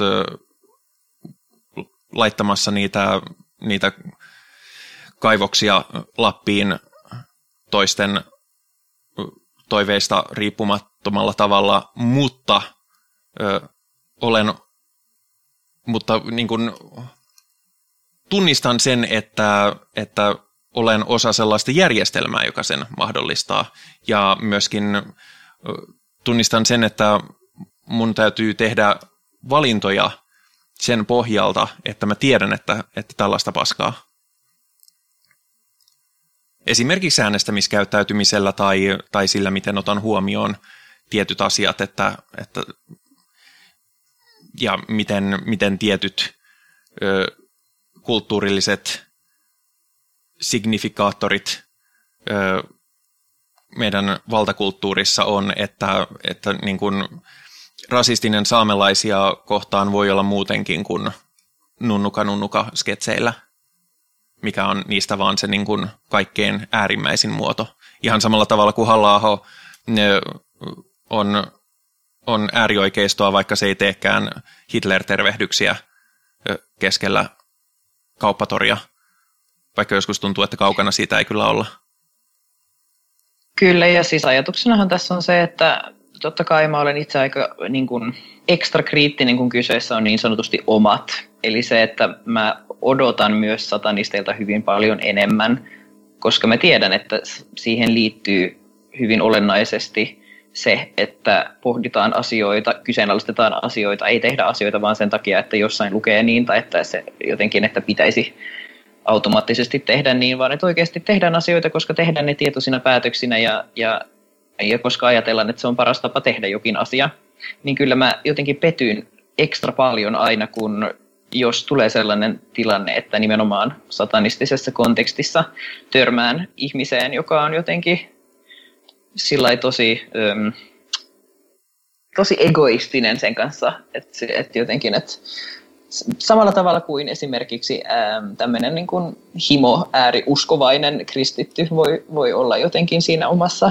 Jeesuskuplassaan, niin jos ihminen on, on omassa saatanakuplassaan, mutta käyttää sitä samalla tavalla kuin että, että siinä olisi joku tämmöinen ulkoinen Jumala, joka sanelisi sen, niin kyllä mun tulee vähän semmoinen, että, että mikä homma. Joo, omiltaan etenkin kun mainostamme olevamme humanistisesta lähtökohdista toimivia satanistiaktiiveja, niin, niin kyllä sen tar- täytyy tarkoittaa käytännön tasolla myös ihan oikeasti sitten mm. sitä. Vähän toisaalta aina, sori vaan tänään nyt jostain syystä hyperkriittinen kaikkeen, mistä puhutaan, mutta... Saa olla. Hyperkriittisyyttähän tässä nimenomaan peräänkuulutettiin. Niin kuin siis, satanismillahan ei, ei ole keskeisiä teesejä tai, tai anteeksi tarkoitan, että yleisesti tunnustettuja teesejä tai uskon tunnustusta tai pyhiä tekstejä tai mitään. Tämän niin kuin koko pointti on, on ehkä se, että ajatellaan itsenäisesti ja omilla aivoillaan, niin silloin jonkinlainen tällainen niin kuin auktoriteettiin tai traditioon vetoava satanisti on, sitten ollaan missattu jotain tosi pahasti, jos näin tehdään. Ei siis, näinhän voidaan toki tehdä, koska ihmiset on perseestä ja satanistitkin ovat ihmisiä, joten... Mm. Niin, totta kai, siis voihan satanisti olla kusipää. Ei, ei niin kuin, transihmisetkin voi olla kusipäitä, voin kertoa. Joo, niin minäkin. se ei todellakaan, niin kuin, mutta se ei, se siis kuitenkin se ei poista sitä, että mä itse tavallaan toivon parempaa, koska ehkä se, että satanistina sä oot joutunut käymään sen ajatusprosessin, niin jos sä käyt sen koko ajatusprosessin, missä sä kyseenalaistat niin kuin kaiken, mitä sä oot oppinut niin kuin, tosi monesta asiasta ja yhteiskunnasta ja siitä, miten yhteiskunta jotenkin rakentuu tämän semmoisen niin kristityn mallin mukaan, missä missä niin kuin, tiedätkö, on, niin kuin, on, on täysin pätevää käyttää esim. paljon rahaa siihen, että, että järkkää isot juhlat ja menee naimisiin ja sitten haluaa nimenomaan siihen sen kirkon ja sen niin kuin Jeesuksen aamenen siihen päälle, en minä tiedä miten nämä toimii, niin se on jotenkin, sillä sä oot, sä oot kyseenalaistanut kaikki nämä asiat, mitä sulle on opetettu jotenkin median ja, ja niin kuin yhteiskunnan ja kaiken toimesta, ja sitten sä oot tehnyt päätöksen jossa on ok olla mulkku muita kohtaan, niin kyllä mulle tulee vaan tosi kova surku siitä. Niin ja se... se on toki sun oikeus, se on sun, täysin sun ihmisoikeus ja mun surku siinä ei paina mitään, mutta se on mun, mm. niin kuin, mun tunnereaktio asiaan on se, että miksi, miksi sä tuhlaat sun selkeät niin semmoista rationaalista ajattelukykyä sillä, että sä haluat olla niin kuin perseestä. Tämähän on niin kuin melkein meeminä tällaisilla niin kuin internet-ateisteilla, jotka olette saattaneet huomata, että internet-ateistit ovat joskus vähän kiukkuisia ja näsäviisaita, niin sama ehkä pätee myös satanisteihin, mutta siis itsekin olen hirveän ylpeä ja tyytyväinen siihen, että olen olen löytänyt oikean vastauksen helppoon kysymykseen, joka on, että onko Jumalaa olemassa. Mutta se, se, ei niinku, se ei ole ihan älyttömän suuri meriitti. Sen jälkeen pitäisi tulla jotain. Ja mielellään jotain muuta kuin kusipäänä olemista. Niin, no siis mä koen justiinsa siinä, että kun me ollaan kysyt, puhuttu usein siitä kysymyksestä, mikä mullekin on esitetty, että miksei olisi sitten vain ateisti, niin siinä se on juuri se ero. Että jos on tullut, en nyt, jos mä sanon, että vain, niin se kuulostaa vähättelevältä. Mä en vähättele sitä yhtään, mutta tämän keskustelun kontekstissa tavallaan vain tullut siihen todennäköisyyteen, että, tai lopputulokseen, että joo, että Jumalaa ei ole olemassa, niin sehän on vasta, sehän on vasta ateismia ja sitten satanismi on kaikki se, mitä me laitetaan sinne päälle. Ja kun itsekin sanoit, että sanoilla on merkitystä, niin minäkin kun esittelen meidät aina sillä tavalla, että, että me olemme humanistisista lähtökohdista toimivia satanisteja ja olemme, olemme saaneet, ainakin minä olen saanut innotukseni Satanic Templein toiminnasta, vaikka en suoraan niin kuin siihen järjestönä laitakaan kaikkea, kaikkia paukkuja enkä, enkä seuraa sitä sokeasti, niin sekin tarkoittaa jotain, että jos me väitetään olevan ne, me humanisteja ja satanisteja, niin sitten meidän täytyy lähestyä humanismia. Jos me ei haluta olla kuvata itseämme humanistisiksi satanisteiksi, niin se on täysin siis ok. Mutta jos me otetaan itsellemme sellainen ö, lähtökohta, että, että lähestymme asioita humanistisesti ja otamme huomioon ihmisiä, emmekä, emmekä syrji ja, ja tälleen, niin sitten sen ihan oikeasti täytyy myös tarkoittaa sitä. Kyllä. Ja mä usein on pikkasen varovainen kun mä puhun, että mitä satanistit ovat, koska satanismi on niin valtaisa, äh, valtaisa ja hallitsematon tämmöinen mm, mm, sateenvarjo, kattotermi, että sen alle mahtuu ties minkälaista äh, sosiaalista darwinistia ja teististä ateistia ja muuta. Et silloin kun me puhutaan Ja kirkko, kirkkoa polttavia vandaaleja. Niin, no, kyllä. Eikä ne, ole, siis... eikä ne ole yhtään sen vähempää satanisteja, vaikka ne onkin minusta kusipäitä. Joo, eivät. Mutta sen takia mä haluan niin kuin, jos mun pitää selittää, jos mun pitäisi selittää jollekulle, että minkälainen satanisti olen, niin kyllä se olisi pakko laittaa se, että humanistinen, ateistinen, nö, nö, nö, nö, nö, nö, nö, näitä niin kuin pääteemoja. Et siis vaikka se satanismi on se tavallaan kärkitermi tai se kattotermi, niin sitä pitää seurata aina niin kuin, myös se kaikki muu.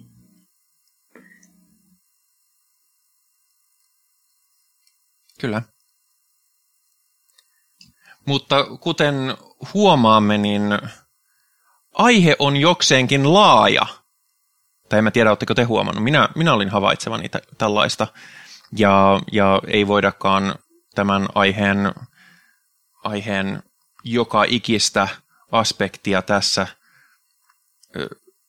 käsitellä. Ja, ja siis tällä hetkellä minä käyn myöskin humanistisia ammattikorkea-opintoja, joka, joka on saanut mut vielä niin kuin ajattelemaan humanismia vieläkin laajemmin kuin aikaisemmin, vaikka on ihan opintojen alussa. Ja yritän sisäistää niitä kaikkia asioita ja mä oon silleen, että välillä tulee sellainen, että paskat mä mitään humanisti olen tähän mennessä ollutkaan, kun eihän mä ole tiennyt mistään mitään. Mutta tarkoitukseni ei ole myöskään laittaa asialle minkäänlaista portivartiutta. Kyllä, kyllä olin ja kyllä, kyllä kaikki ovat ja ei tarvitse koulutusta ja, ja mäkin olen tosiaan aloittanut vasta opinnot, niin paskat minäkään tiedä vielä mistään mitään tässä vaiheessa, ainakaan akateemisesti, niin ehkä tässä on passeli kohta lopettaa tämä keskustelu, koska päästiin minusta hyvä, hyvin aiheen sisään ja lähestytään tätä ehkä uudestaan, tai varmastikin lähestytään erinäisissä yhteyksissä, toisissa kulmissa ja ehkä joskus jopa ihan ö, päälliaiheen parissa. Mm. Ja, mutta nyt minä sanon kaikille kiitokset ja kysyn, että mm, onko jotain, mitä haluaa vielä sanoa liittyen tähän tai johonkin muuhun tai suositella jotain tai ihan mitä tahansa. Aloitetaan vaikka Virgilin. No joo, mä aion nyt viitata siihen aiheeseen, mihin ei pitänyt viitata sikäli kun nyt kun me tämän äänitämme, niin ei ole vielä sataprosenttisen selvää, mitä USA presidentin vaaleissa kävi, vaikka se nyt aika selvää onkin. Se on, se on niin kuin 95 prosenttisesti selvää, sanoisin.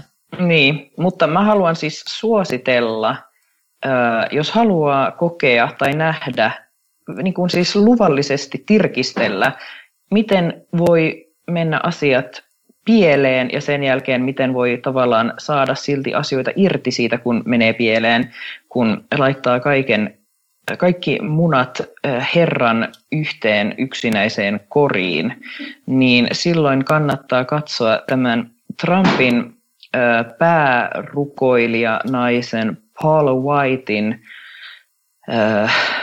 Trump-rukouksen oh. YouTube, YouTubesta tai, Trump, tai tota, Twitteristä, sillä ei saatana. Ei varmasti ei ollut helvetin. saatana. No siis kyllä siellä on siis saatana ja varmaan kaikki muutkin niin kuin asiat. En, en tiedä mitä se ihminen on vetänyt, mutta se hänen rukouksensa se, on niin kuin oliko se se, sorry, aivan mä, jotain muuta. Ke, sorry kun mä keskeytän, mutta mä oon saattanut nähdä tästä pätkiä. Onko tämä se, missä se niin kuin, jää toistamaan samoja äh, sanoja niin kuin, uudestaan ja uudestaan ja sitten se rupeaa puhumaan kieliä? Ja... Sehän kuuluu siis tähän niin kuin tämmöiseen karismaattiseen tällainen, Joo. että niin kuin toisto, tai niin kuin retorisena tehokeinona tietysti, että on toistoa paljon, mutta sitten mun lempiä se on se, kun joku siis meni, meni tota muokkaamaan siihen tähän tota, tämän videon päälle Eminemin Without Mean Beatin, nyt tällainen niin kuin ysäri- ja kasarilapset muistaa tämän,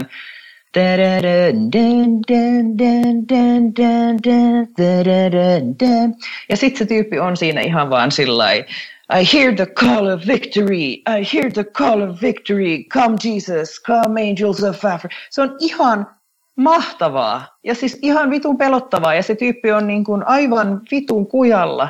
Se on aivan järkyttävä ja samalla niin hieno ja niin taiteellinen ja niin siis kerta kaikkiaan – Suosittelen hyvin lämpimästi. Se on erittäin taitava show, shownpitäjä.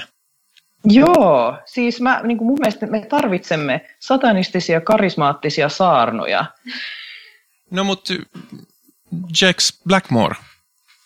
Niin, mutta se ei ole niin karismaattinen kuin tämä henkilö, koska tämä henkilö on, tiedätkö, hän hän osaa, hän niin kuin... No mutta ja sit siinä on pitää sit, rakentaa Siinä on semmoinen vähän. mies siellä niin kuin, tiedätkö, taustalla, joka kävelee ees taas hänen ympäriinsä ja tekee semmoista kehää. Hän lukee niin kuin raamattua samalla ja, ja tekee semmoista raamattu kehää hänen ympärille, että tiedätkö, demonit ei pääsisi hänen käsiksi samalla kun hän siellä saarna.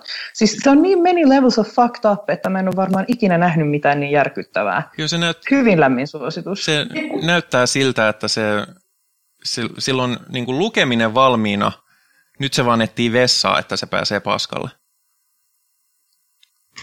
Niin, niin, kyseinen henkilöhän on Paula White, joka on presidentti Trumpin hengellinen neuvonantaja. Joo, kyllä vain.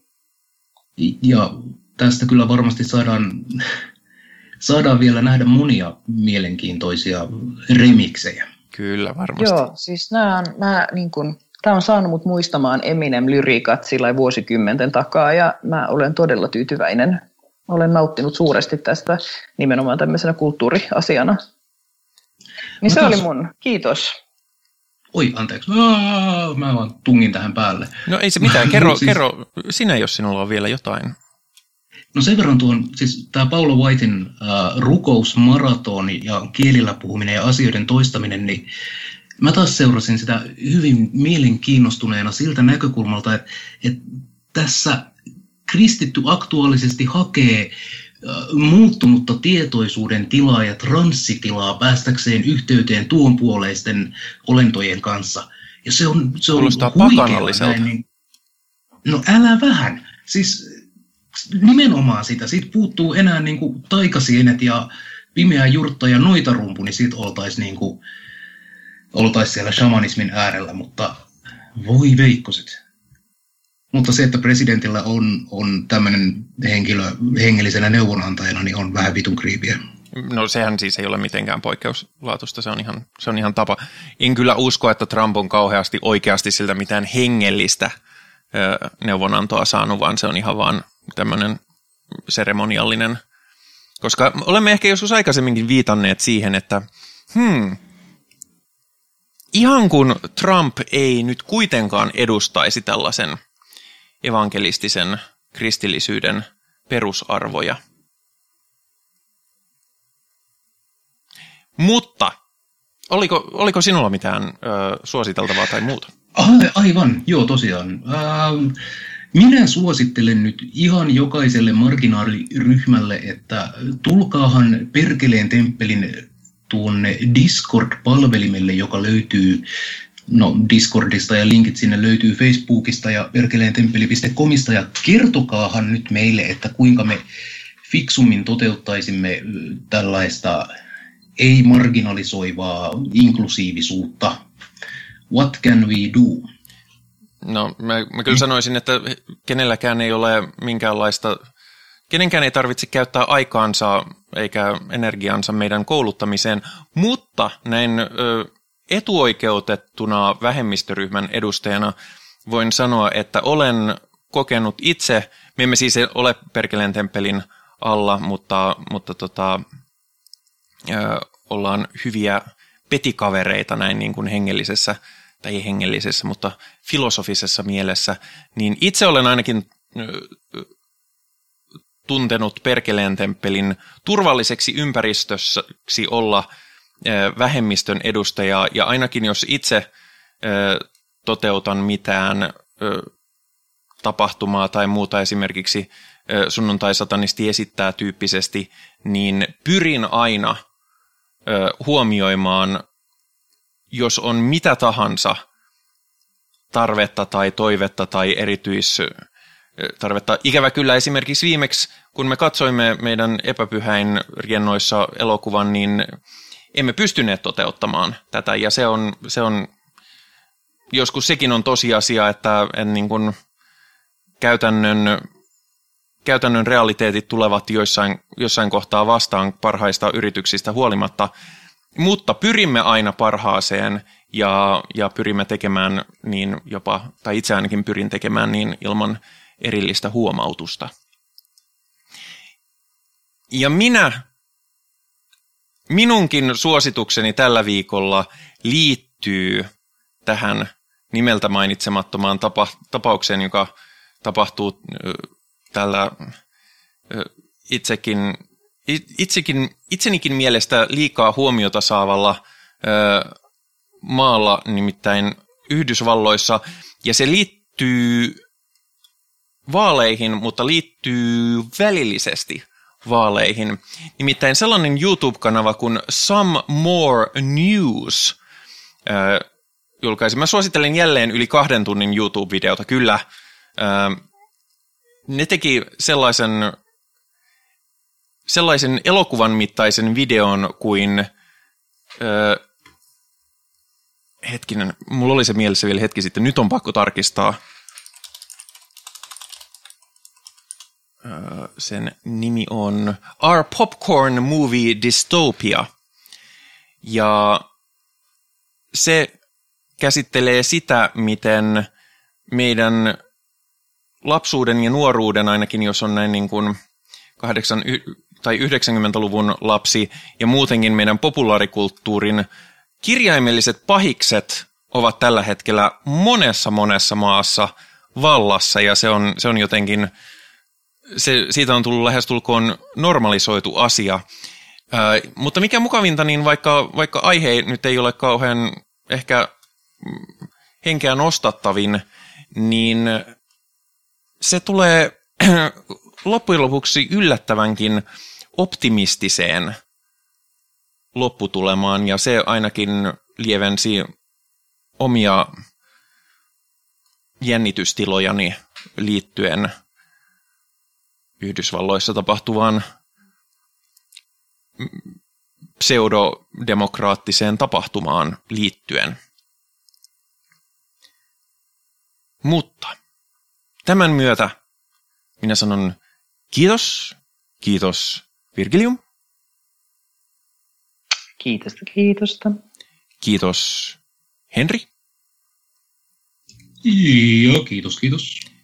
Ja minä kiitän Piitä. Kiitos, kiitos. Ja tältä erää minä sanon, että heipä hei. Heipä heillä. Moi moi.